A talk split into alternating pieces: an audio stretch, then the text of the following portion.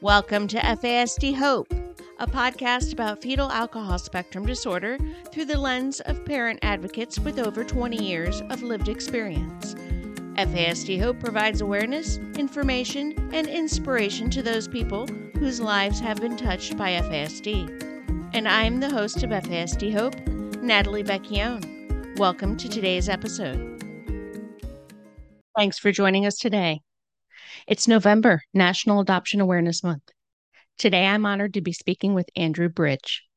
Andrew Bridge's debut memoir, Hope's Boy, was a New York Times and Los Angeles Times bestseller. The Washington Post named Hope's Boy one of its best books of the year, with review that called it filled with vivid scenes and empathetic description, compulsively readable. Leaving foster care at 18, Andrew attended Wesleyan University, then graduated from Harvard Law School and was awarded a Fulbright Fellowship. He began his legal career representing children in mental facilities across Alabama. His work enforced children's constitutional right to be free from staff abuse and to receive meaningful psychiatric care. Andrew returned home to Los Angeles as the CEO of the Alliance for Children's Rights. He defended children at MacLaren Hall, where he was once confined. He won the right for Los Angeles's 60,000 foster children to speak publicly about their treatment. He investigated the excessive removal of African American babies from their parents, which led to one of the first government initiatives to stop that. Andrew is the co founder of National Adoption Day, he went on to lead one of California's largest recruiters of foster and adoptive parents. Called to address the unjustified placement of foster children in mental institutions, Andrew has served as a senior advisor to the state of Illinois. His educational work resulted in the creation of New Village Girls Academy, California's first all girls high school for parenting teens. He serves on Arizona's Foster Care Review Board, and he consults with child welfare systems and foundations. I'm honored to be speaking with Andrew Bridge today. Welcome to FASD Hope. It is November. November is National Adoption Month, and I am honored to be speaking with one of the co founders of National Adoption Day. He has a list of credentials He's an amazing human being. His book is titled Hope's Boy, a memoir, amazing New York Times and Los Angeles Times bestseller. He carries so many titles and, and so many credentials, but most importantly, he's just an amazing man who's been through an amazing journey. And on the other side of it, helping hundreds of thousands, if not millions, of kids and teens and young adults in foster care. Today, I am so thankful to be speaking with Andrew Bridge. Andrew, welcome to FASD Hope. Well, thank you. And that is such a kind introduction. Thank you so much. And, and I'm so glad that we've connected. Thank you very much. This is this is really, really exciting. Me too. And before we get talking, just to let everybody know, this summer I was reading, Andrew and I became acquainted. I think it was through LinkedIn. Um, and we became acquainted, and I bought his book and I said, Hey, I would really love to have you on FASD Hope. And we booked an episode. And I read his book and I would just literally like, eh, you know, we're on different time zones, but, you know, midnight my time, I was just messaging him going, Andrew, I just this this book is just blowing my mind. It's just so your journey is just so important and I'm so thankful, you know, and you were so kind. You're like, "Thank you, Natalie," you know, and I must have I must have seemed like I was kind of like, you know, geeking out because I you know, I just the more you read Andrew's book, the more you appreciate again, I always say the voices of those who have lived through this journey to me are the most important voices because those are the voices that we can learn from.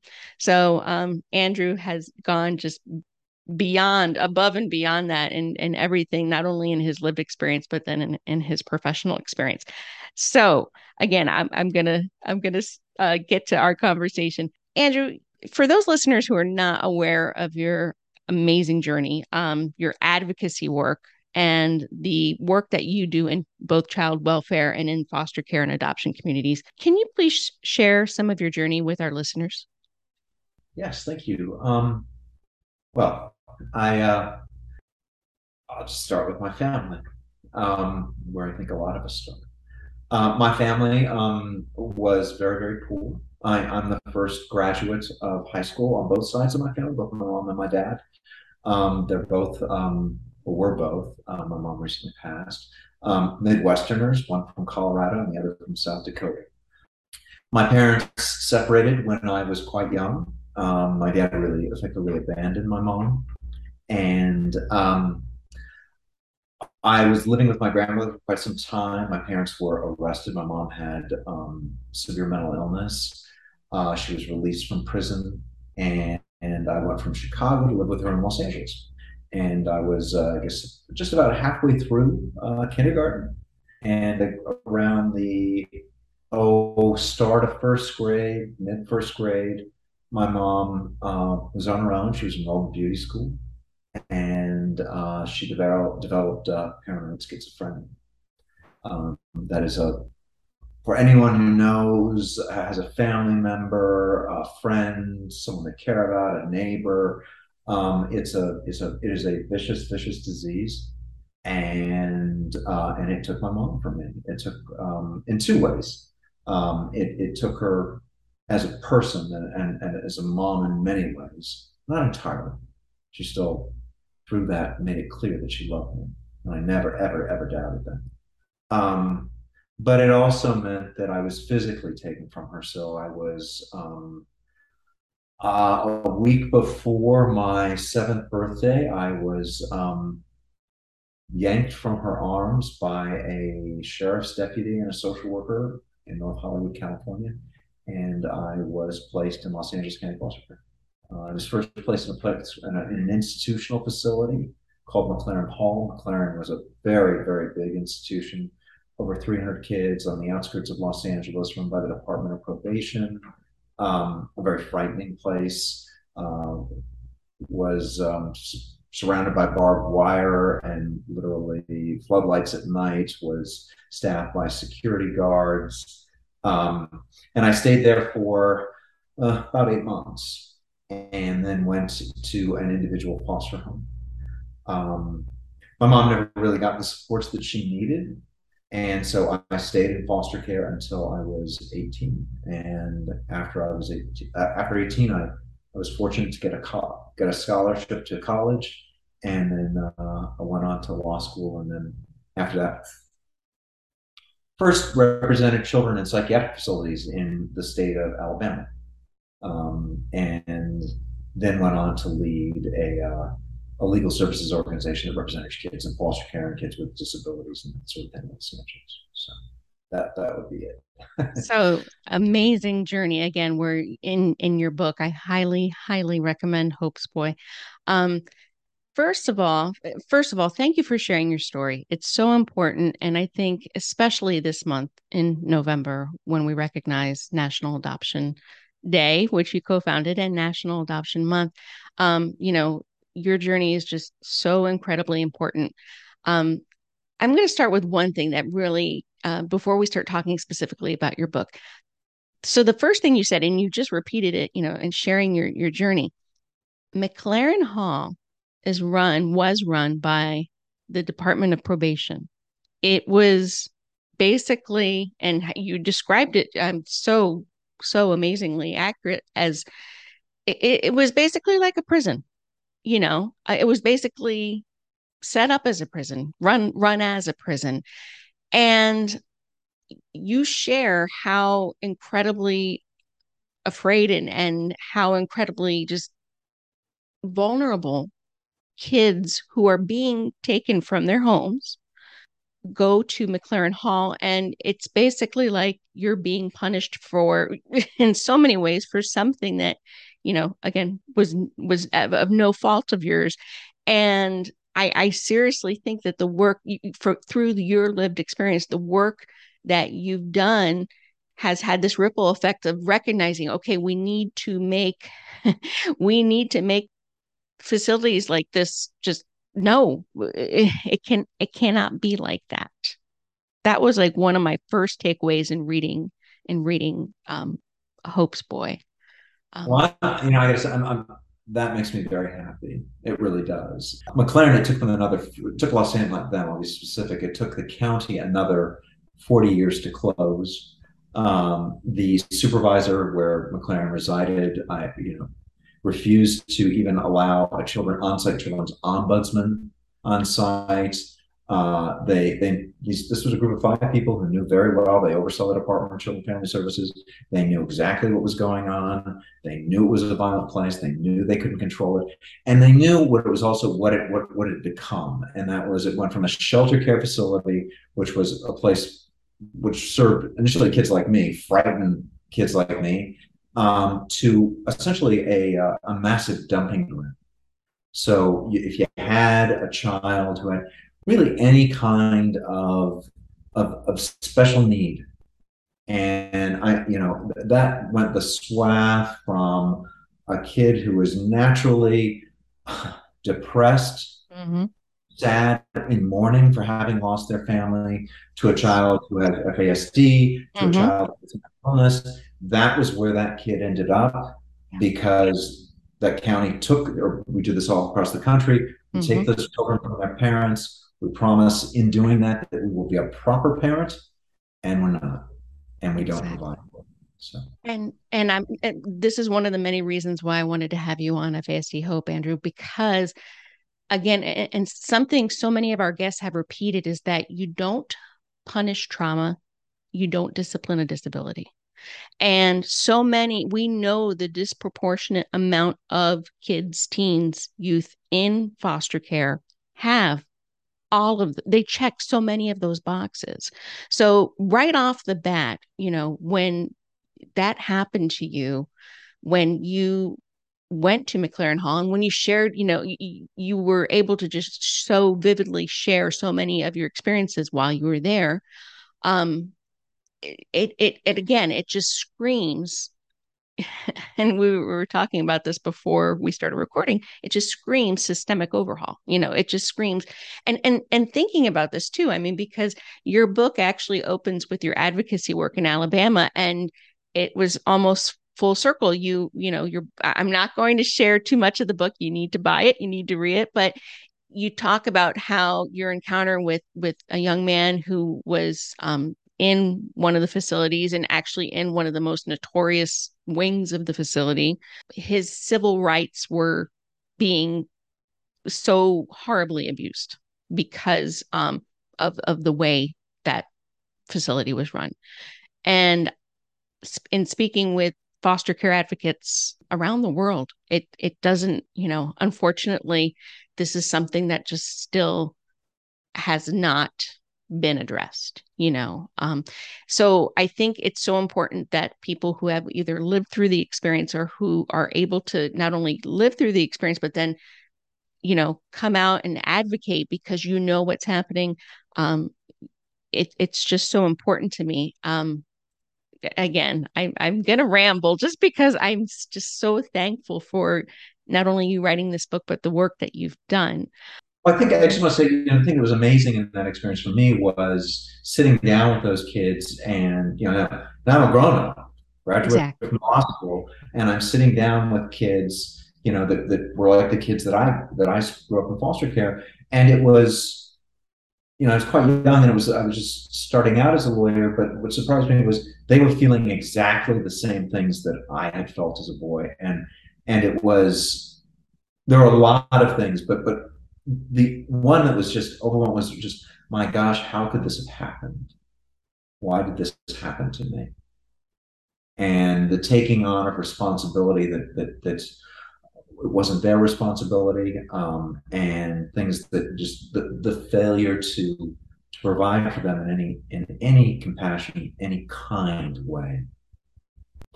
So we yes. can do a lot better. Oh yes, Oh my goodness, yes. And and not just this month in November. It it every month, every day we can do so much better. Um so I'm going to, I'm actually going to start the interview now. So, uh, because I know that um, I, I, just have so many questions for you, um, not just in reading your book, um, but just through the amazing am- amount of advocacy that you're doing. So, let's talk about when in your life did you d- decide that your your story needed to be published and your your book needed to be written? Because you in between you've done so much you know with your um, advocacy work with your legal work with your um, your justice work essentially.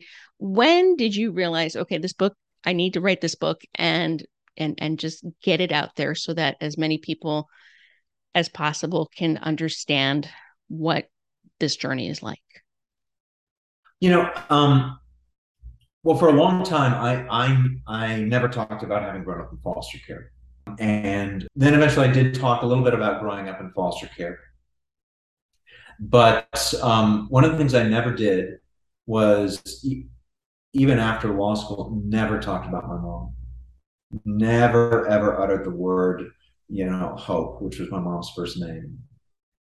And so, um, the motivation in writing the book certainly had a lot to do with my work and and a lot of my my you know the way I grew up and mem- remembering those kids in foster care and remembering what had happened to my mom Hope and what had happened to me.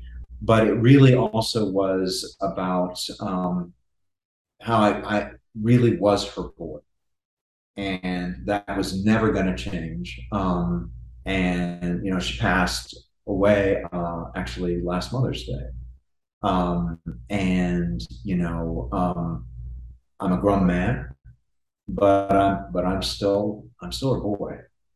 And it was it was really about, I suppose, in a larger sense, hoping that people would understand that parents of children in foster care overwhelmingly love their children.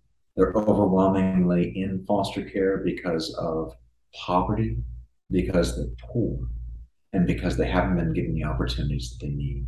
And if we could do anything to, to get beyond what is too often portrayed as a, a family that is involved in the foster care system and getting towards something that's more positive and affirming about that family, that talks more about what that family's been through as a group, um, that's really what Hopes was all about. Um, yes. My mom did not need to go through what she did, and, and I certainly didn't need to go through what I did as a boy. Yes, and so many times in reading your book, you you express that. Um, just it was so emotional to read how this profound love that you had for her, even though you went through this this journey, that never changed, and you ultimately knew that you know how she loved you never changed and I think I think it also really in sharing your story, um, it really communicates, like you said, how the foster care system really is just not doing honestly not doing anything for the family. You know, the ultimate we know, having gone through the MAPS training a long time ago, we know that the ultimate goal of foster care is reunification. Um, however, there's really it's it's really left up to the the the birth parents the biological parents and okay well this is what you have to do and like you said so so many of those parents don't have the resources they don't have the supports they don't have the the funds many of them we know have disabilities or, or diagnoses themselves. So they may not even understand what they have to do to reach it you know? Um, so you really just put such an emotional story behind the need to support families in foster care. Children absolutely. And especially their parents their caregivers their loved ones. So again I, i'm just I, am just going to keep saying this. I'm so thankful that you shared this in in your book. In your book, you talk through your own experiences about, and and this is something we talked about again before we started recording, how punitive the child welfare system is towards children and youth in foster care that they're supposed to be they're supposed to be supported they're supposed to be protected Can you share with us when you were in the system how that was and how it's changed, but we both know how far it needs to go? Let's talk about that whole. This is still considered punitive when in no way, shape, or form there should be nothing punitive about foster care. Well, I think that's exactly it, and that's that is um, kind of the, the kernel of the problem, if you will, and that is um, to place the blame on the child. Um, and so, you know, um, one of my uh, best examples that I can think of to give that is is a child fails their placement. That child did not fail their placement. I'm sorry. Um, if we could just think for a moment and remember that we're talking about a six, seven, eight. I don't care if we're talking about an 18 year old. That is a child, and that that child did not fail their placement. We failed. The system failed to help that child, and you know, I, in terms of its punitive nature, um, what I can say is, you know, a kid who doesn't grow up in foster care, who isn't in foster care, um, very rarely, you know, are are they going to be at risk of losing their home for messing up? And the intolerance for kids that mess up, regardless of the reason, and um, and the unwillingness to really take a look at ourselves. You know, um, when you look at a, a case and um, and you see a child, I've seen these, I said, you know, in reviewing children's cases, you see a child that's gone through six, seven, eight, nine more placements. Why it is we don't stop and say, take a minute, stop. This isn't working. We're not doing our job. And it's that discomfort in ourselves, in our own ability to say, you know what, we've messed up. It's not the kid, it's not the mom, it's not the dad. We messed up and we're not doing this right. And that's what really needs us to be changing. As we were talking about before we, we, we got online here, you know, uh, it really, it has to do just with kindness. It's, you know, it is never too late to be kind and never too late to sit back and say, what, what can we do? So I love that. I love that. It is never too late to be kind. It, and I'm to go mama bear uh, now, Andrew, because uh, something in uh, many things in your book really struck a chord with me, you know, as the mom of, of two, two children, um, particularly of, of a son um, who has, has an FASD. We're talking about, um, again, I'm not going to give too much of it away. I want I want listeners to buy this book and read it and and read it again. You, you shared about the notorious B mod unit when you first became a, an attorney and first started representing children and youth in, I believe it was in, in Alabama. And something that struck a nerve with me, um, and I actually cried during this, was you know, you you go back to this a couple of times in your book, how these children and teens, they were they were taken out of their homes for abuse or su- suspected abuse or su- su- suspected neglect. Yet in this particular unit, uh, in many units, but you know, you give this example of, of BMOD, they were being neglected and abused even more so. There, it was like just layer upon layer of trauma, and what they were in for could very well have been because we know again this disproportionate number uh, what they were in for was perhaps not being able to follow a direction or a rule because they could not you know either their brain could not or or something in them w- was not able to to follow the rules or the guidelines. So therefore they were placed in this horrible situation. You and i both know that abuse and neglect of those kids only exacerbates the prenatal trauma the the prenatal exposure to to alcohol to drugs. So again, thinking about you sharing your interaction with that young man in BMOD and, and your work, where do we start? Obviously, we started looking, and I love what you said. We look at ourselves, we look at how these kids, these youths, these teens, these young adults, they're not they're not failing. We're failing them. where how do we start because i know there are listeners who they're on i like to say they're on the edge of advocacy they want to yeah. advocate it's just they they just need that push thinking about that how do we start so i just i just want so the, the, the place that we're talking about for people that are listening and watching was called the Eufaula Adolescent Center, and it was the largest mental facility for children in the state of Alabama. It was located in the town of Eufaula, which is in southeast Alabama, very rural area. Also happens to be an area where a lot of very powerful people in Alabama state government come from. And so it was where a big facility got put because that meant jobs.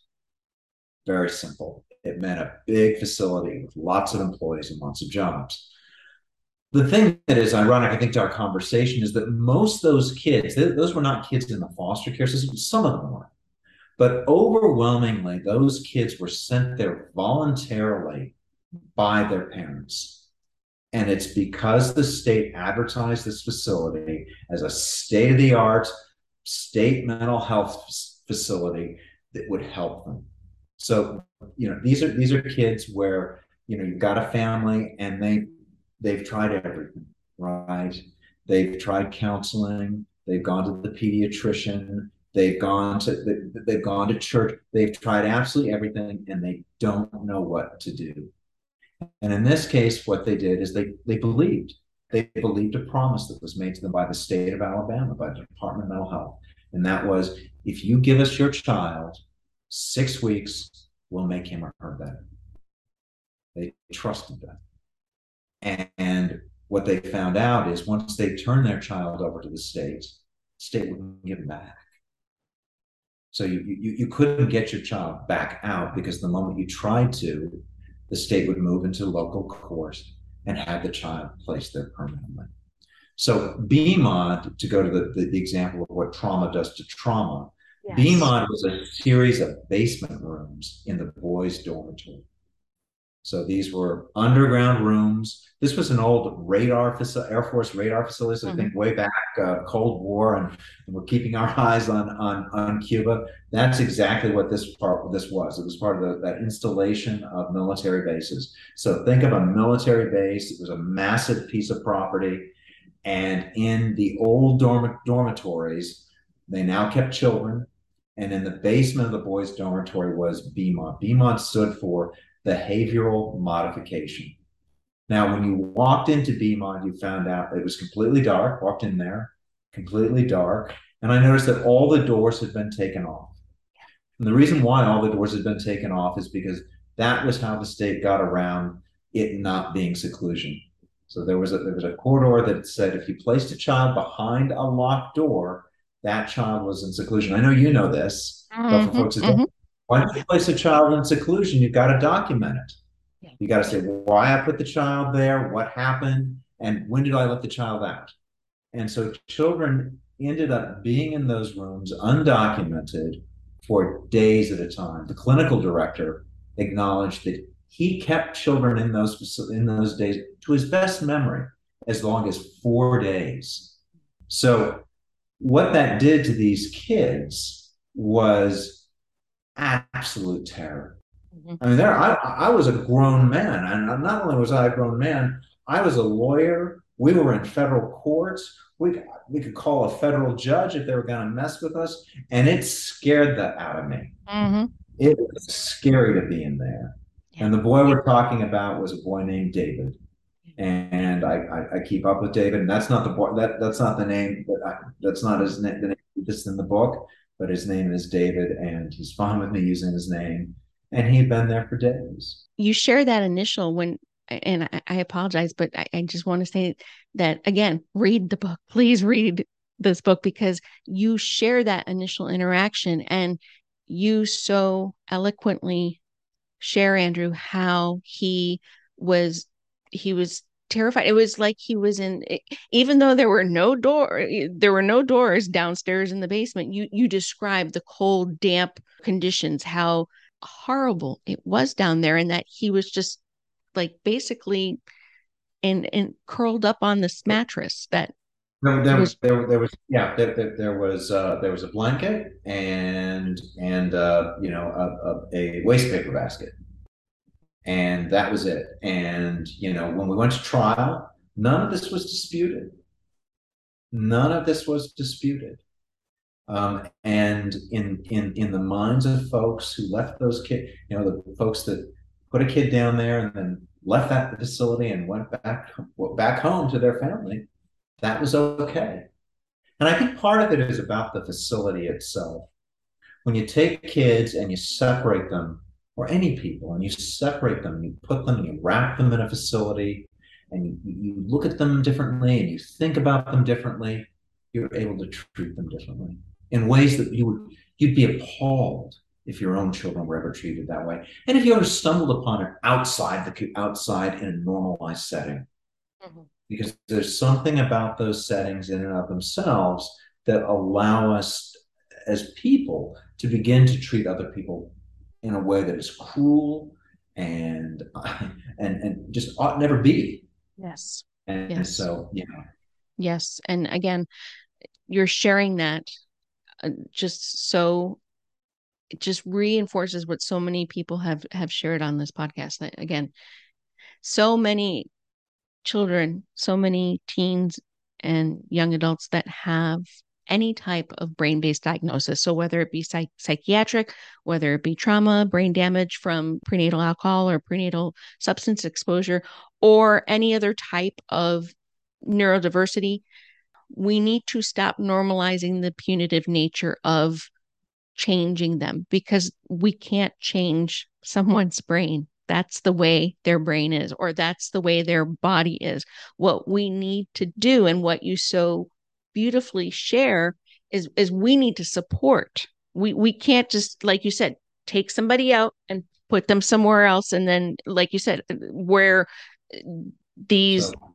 appalling, you know, experiences happen, we need to support as much as we can where that individual where that child that teen will will thrive and grow yeah so I, and i think it's wonderful and i got to say you know I, I i've i've sued foster care departments I've worked for foster care departments. I've, I've, actually been an employee. I've worked inside foster care departments. I actually have a lot of respect for people that work in foster care. I think they they, they try their very very best. I think they're smart, hardworking people.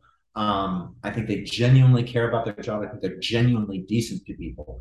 I think the, the issue is is when you deal with systemic care, yes. system the one thing that system does not do well with, system does not do well with different. Yes. And the moment it confronts that, it is at a complete and utter loss. Yes.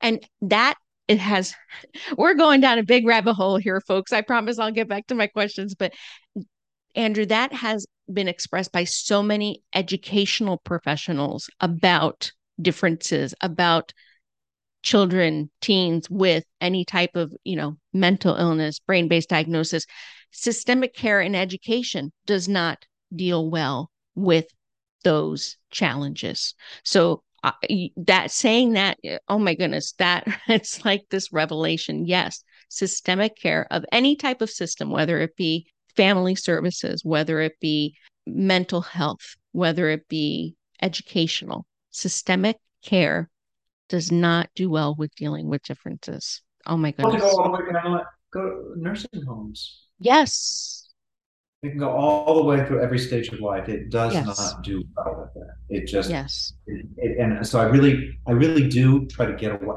I've met a few people that I didn't particularly care for in working with foster care systems, and thought, you know, maybe there was another line of work you could have gone into. You know, you thought of sales or something, but but what I'd say is, you know, I it is very very rare that I've met someone who I genuinely think you are not a good person you you are actually bad to be here and, and that is a real real rarity now i will say the facility that we're talking about in, in Eufaula, Alabama, yeah, I met some folks like that for the first time. And those were very scary folks. But I want to say also that on both sides of these of, of this, there's there's very little actual evil. We, we, we like to talk about evil, um, we like to see the big headlines, but the truth of it is, is it's it's it's it's much more intimate and it's much more loving than that. And when we, if we get away from those kinds of big labels and look toward individual needs, we do a whole, whole lot better. Yes. Yes. Oh my goodness. Oh boy. I am just gonna I think I'm just gonna have I'm just gonna thank you after every question, Andrew, because you you your statements are reflecting of what so many of our previous guests have shared, you know, uh, and and again, how much work you've done in foster care and adoption really just makes me thankful as a parent. I want to talk about something, and, and we had this kind of email exchange about this. We know that getting back to foster care, you know, we're, we're getting talking about foster care and foster care adoption. We know that there are a disproportionate number of children and teens in foster care with fetal alcohol spectrum disorders, with FASD, as well as prenatal substance exposure. I participated in the MAPS class. I have friends who have, and in that training, there was no mention of FASD, of prenatal substance exposure. No mention. And and I didn't do this training that long ago. I'm not talking decades and decades ago. I mean, and and and keeping up with other friends who are still active foster parents who, you know, still if they have to get renewal or credits or whatever, eh, they say no, there's still no mention. There's still very very little FASD prenatal substance exposure how can the child eh, thinking about your tremendous work in child welfare how can the child welfare system move to start getting this what what you and I I think what we're kind of uh, hinting at is this paradigm shift. We need this paradigm shift of education and awareness and support so that again we we move away from the punitive and think about in terms of difference, brain difference, yeah. body difference. How can we start that paradigm shift? So, thinking about lovely listener out there who is just uh, this individual who just really wants to make a difference. How can we start that so that we can get this ripple effect going like so many initiatives that you've done? Well, you know, when you're talking about, you may have seen there's a little smile on my face, and the reason why there's that little smile is you know, I, I, can count easily on one hand the number of times of the hundreds of cases that I've read, courtroom hearings that I've that I've attended that in the child welfare system.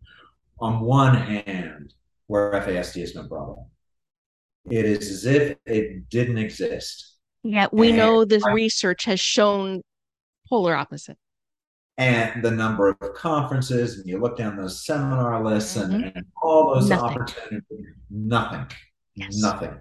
And so I, I think there's some basic education that has to happen, and you know, and, and there are so many areas that you can do. I think purely in terms of education, you know, one of my my areas that is really I think is so critical and really gets overlooked are judges.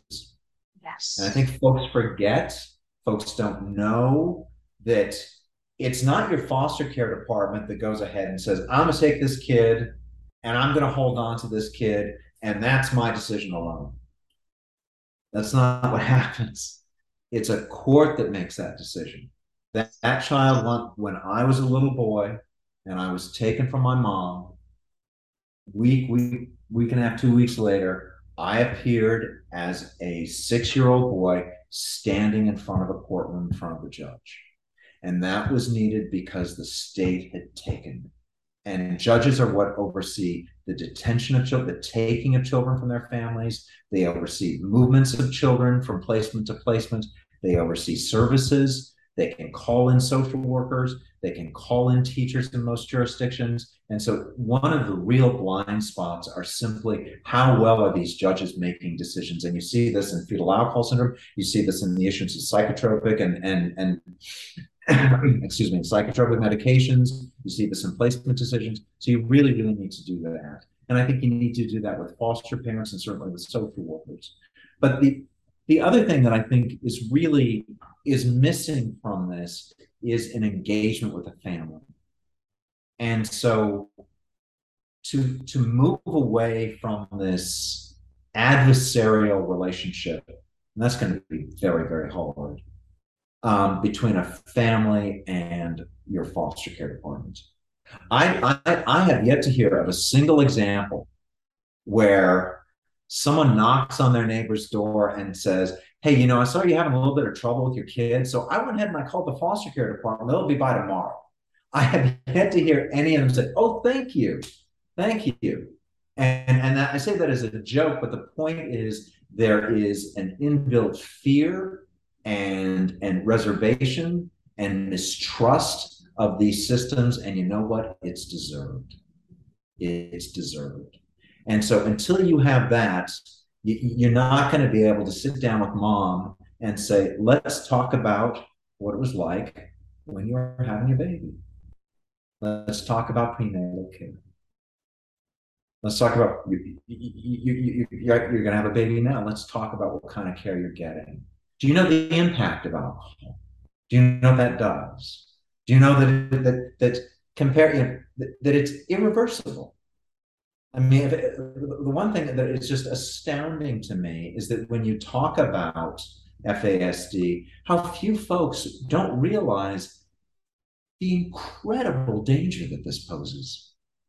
That you know, you can look at crack, you can look at meth, you can look at other drugs, and you know what? Those kids, those kids, they'll catch up. Yes. They, I'm sorry, but with with alcohol exposure, it's there and it's not going to go away.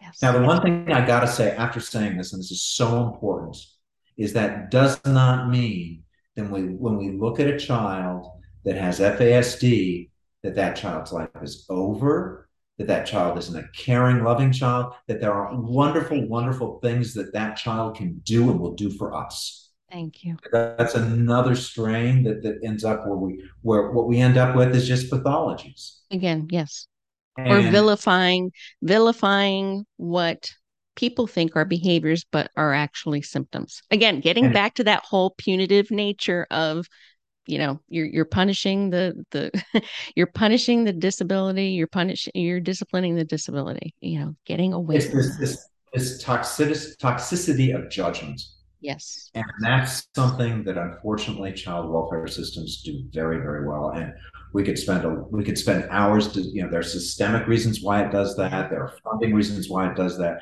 There are cultural reasons why it does that. Yes. And that's something that we really really need to work on you know. Um, yes. I didn't need to be judged the way, that's a, a, different issue, but one example, I didn't need to be judged the way I was judged because my mom had a serious mental illness. And it didn't help as a little boy when I was eight years old to be called a nut because that's what that's the same name that they called my mom. And so this kind of it goes back to that kind of um, that judgment and how toxic that is, how it, how long lasting that can be. And something in the FASD community, which I know you can relate to with all the work and all the experience you have, we have so much stigma in the FASD community and in foster care and adoption community. There is so much stigma. Again, like you said, that is just should not be there. Again, th- what has happened and and also in speaking with other guests who are clinicians who share about how the cycle of FASD is, you know, along with, you know, mental illness and other brain-based diagnoses is generational. So these are these are things that are happening that uh, have happened to you know to previous generations. So we know that again we need to remove this stigma in the best way we can. And and what you're saying is just again you're just hitting it right on the head we we need to get away from this this space of harsh judgment vilifying you know birth parents vilifying bio parents vilifying family members and instead supporting, lifting, being their advocate when there's nobody else, you know, being their advocate. I know that something amazing that you did, Andrew. There are many amazing things you you've done, but something that really has made an impact and in fact was is, you know, one of the reasons why we we celebrate and we acknowledge, we support, and we have awareness of adoption. In November, 22 years ago, you co founded National Adoption Day. I'm thinking about this 20, you know, back in 2000, you co founded National Adoption Day. Let's talk about that and just what was behind that, what your plans were when, when you co founded National Adoption Day, and where we are now, and just what needs to change. Well, I, National Adoption Day came out of a, a, a, local project that we worked on at the Alliance for Children's Rights, and really um, the, the, the starting point of it was there were um, literally thousands of kids in foster care who were not going to be able to go home, and for whom parental rights had been terminated. Um, they had had an adoptive family identified. Often they were living with that family and their cases had simply been stuck. They remained in foster care simply because the paperwork hadn't been done. So, literally, these kids continued to be in this system because we weren't doing our job. And so, what we did was uh, we recruited hundreds and hundreds of, of attorneys. I've got to say, you know, and um, we taught them how to do adoptions we sat down. I sat down with, and some other advocates in, in Los Angeles sat down with people in the Department of Children and Family Services and figured out where where where the knots were, where home studies weren't being done, why home studies weren't being done. Folks who don't know, home studies are things that have to be reviews of families that have to take place before um, a child can be adopted by a family, and it worked. And that that uh, that backlog slowly dwindled down, and so um, I took a staff member and we literally began flying around the country. We'd show up in Washington D.C. and we get an appointment usually with a, you know, a, a deputy's deputy within the department and, and maybe maybe a judge, and we'd we'd we'd say, you know, um, this, this is what we did in Los Angeles, and we can help you do it here. And it took a little bit of convincing.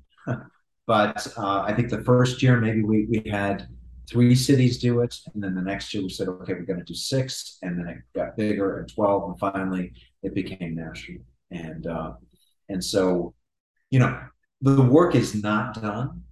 Um, we still need to do a lot of work in terms of, for example, ensuring that kids continue to have have support once they've been adopted, ensuring that families understand that they're still. I'm just going to put a plug in here eligible for Medicaid, please take Medicaid, please, um, to, to be able to provide them for the uh, physical and mental needs of those of your kid, of your child that you just adopted.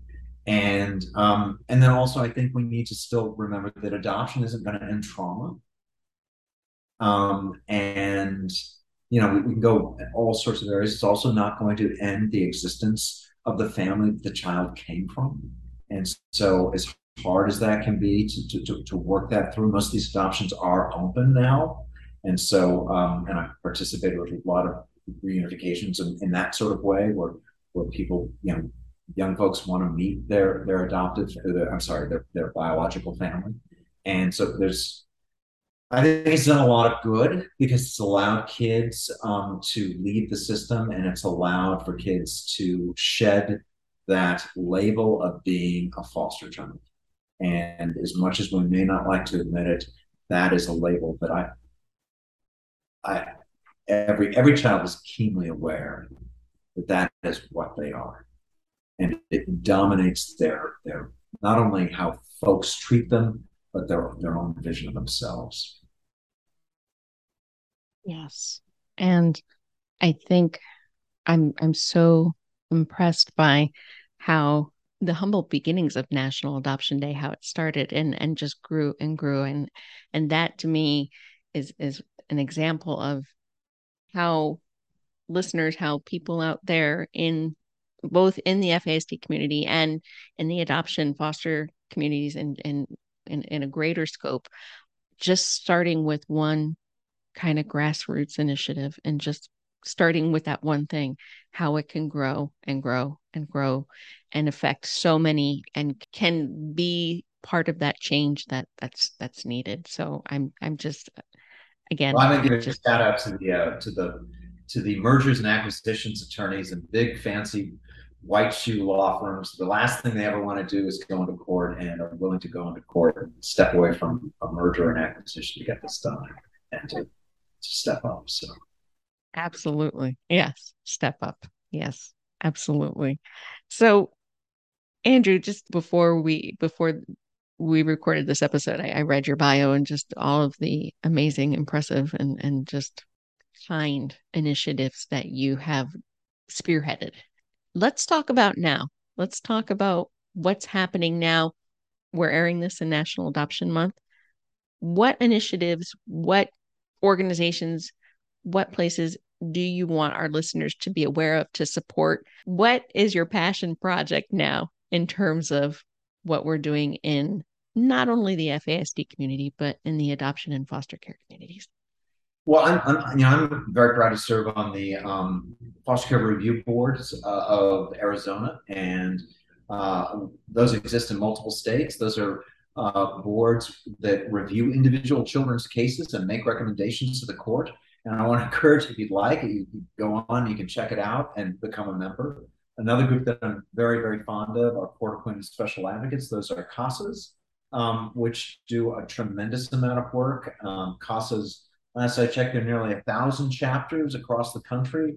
Uh, I forget the number of volunteers, but if I'm gonna get it right, it might be around twenty thousand. Uh, it's it's a big number, and they make a real difference in a kid's life.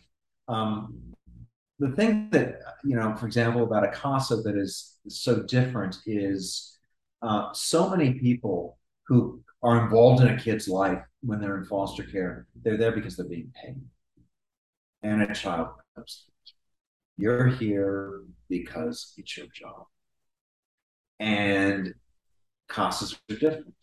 CASAs are there simply because they want. And they they make a real difference. And they get to know kids. They um, get to know parents sometimes. They get to know foster parents. You know, one of the things that, that, that we do very poorly at is is when a um, when a, when when a foster family is actually struggling and identifying, you know, what we can do to go ahead and and keep that, foster family on track. Keep that that foster family in a good place, keep that child in a good place, and maintain that relationship and maintain that home. And you know, CASAs do a lot of work around that as well. So so they they really do it from beginning to end. They do it from you know newborns all the way up to kids who are, who are you know 18 and about to enter into um, post 18 services for kids. So I really just a shout out, a wonderful group, and very easy to get in contact. So court appointed special advocates. And I know that there, I've, in speaking with other FASD advocates, that there is a move to train CASA volunteers in FASD and, and brain based diagnoses, you know, um, and also, for example, like Guardian Ad Litem, uh, the any of those um, individuals who are doing, like you said, because they want to and they want to support and advocate, not because you know they they have to be there. So I know in our community, in the FASD community, that's something that we're we're trying to, you know, bring more education to those those individuals, you know, and those organizations that are supporting um, those kids and, and teens and, and youth and, and foster care. And the other thing I, you know, I, I, didn't say, but it's to also, and I know um, it, for a lot of folks, I, I, I ran a, a, a, an organization that recruited foster and adoptive parents. And I know when you when, when you sit down and talk to folks, like, would you like to become a foster parent? It seems pretty big. Um, take a look. Just take a look. Talk to someone who's a foster parent. I don't know if that's someone at your church, someone at work, um, so your synagogue, someone, someone talk to them and see what it's like. And and and, and think on it. Think it. Okay. There's a there, there, there, there there's a, huge shortage of these kids. Uh, I'm sure a huge shortage of foster parents. And what that means is um, is kids that have you know, special needs often end up in the kind of institution you're talking about because we simply don't have enough foster parents to go ahead and meet those needs. Yes. Again, through your lived experience and through your professional experience, you've shared that um, there's so much to do. That we're we're we're just this is just the tip of the iceberg um, when we're when we're talking about when we're talking about foster care when we're talking about supporting families when we're talking about supporting kids with brain-based diagnoses everything. Um, so what is the best way before we end on our uh, our words of hope our hope takeaways as as i like to call them um, Andrew, what is the best way someone can reach out to you if if they um, either have a question or just want to learn something more or, want to be, you know, advocate? What's the best way that somebody can reach out or follow you? Well, um, certainly you, you, you, can find me on Facebook and you can find me on LinkedIn, uh, Instagram, all, the, all those sorts of things. Um, also, um, if you look at Hopesboy, H O P E S B O Y, hopesboy.com, there's there's a, a link there that'll send you know you get with a, my email there and uh, you can go and reach out. I think we reached was it through LinkedIn or uh, I think it was through LinkedIn actually. Yeah, I think we uh-huh. reached out. Th- I think initially it was LinkedIn. so either of those or, or any of those are, are, are great and and I really enjoy it. I mean it's it's it's really wonderful to to to either just chat with someone online or, or have the wonderful experience of doing something like this with you um, and uh, it's a real honor, and it, and it reminds me just of um, of just the goodness out there, and and I just really, it's it's not a bother at all, and um, it's something that I just really really enjoy. So please um, get in touch. I'd love to hear. And I will be putting those links, especially the link to um to Hopesboy um to that website too. I'll be listing those handles and those links in our program notes for today's episode, as well as on our social media posts this week. So be sure to look out for them. So I am again thankful and this is fittingly in november you know the, the month that we give thanks i'm i'm so thankful for you andrew at the first sharing your story sharing your journey the incredible work that you've done and that you continue to do in family services, child welfare, foster care, adoption. I am just uh, on behalf of, you know, if I can humbly speak on behalf of, of parents and, and caregivers out there, just thank you for the work that you have done and that you continue to do. I like to end on words of hope. What words of encouragement and hope can you share with listeners who are on this hard journey and just need to know like like you've shared um, need to know that there's still good in the world. You know um, my grandma um, my maternal grandma um, used to tell me when I was when I was a very little boy she she used to just say um, good things lie ahead and um, and I believe him. And so um, I hope people that are watching, I hope you can trust that the good things lie ahead. Thank you. And on those wonderful words of hope, Andrew Bridge of Hope's Boy, of all these amazing initiatives of National co-founder and National Adoption Day. Um, Thank you so much for being on FASD Hope. Thank you. Thank you so much. Best to your family, best to everyone. Thank you all so much. Thanks again for listening to FASD Hope with Natalie Vecchione. If you like our show and want more information, check out FASDHope.com or please leave us a five star rating and review and follow us on Apple Podcasts, Podbean, Spotify, or wherever you get your podcasts. Make sure you join us again next week and remember to be informed take care, and always have hope.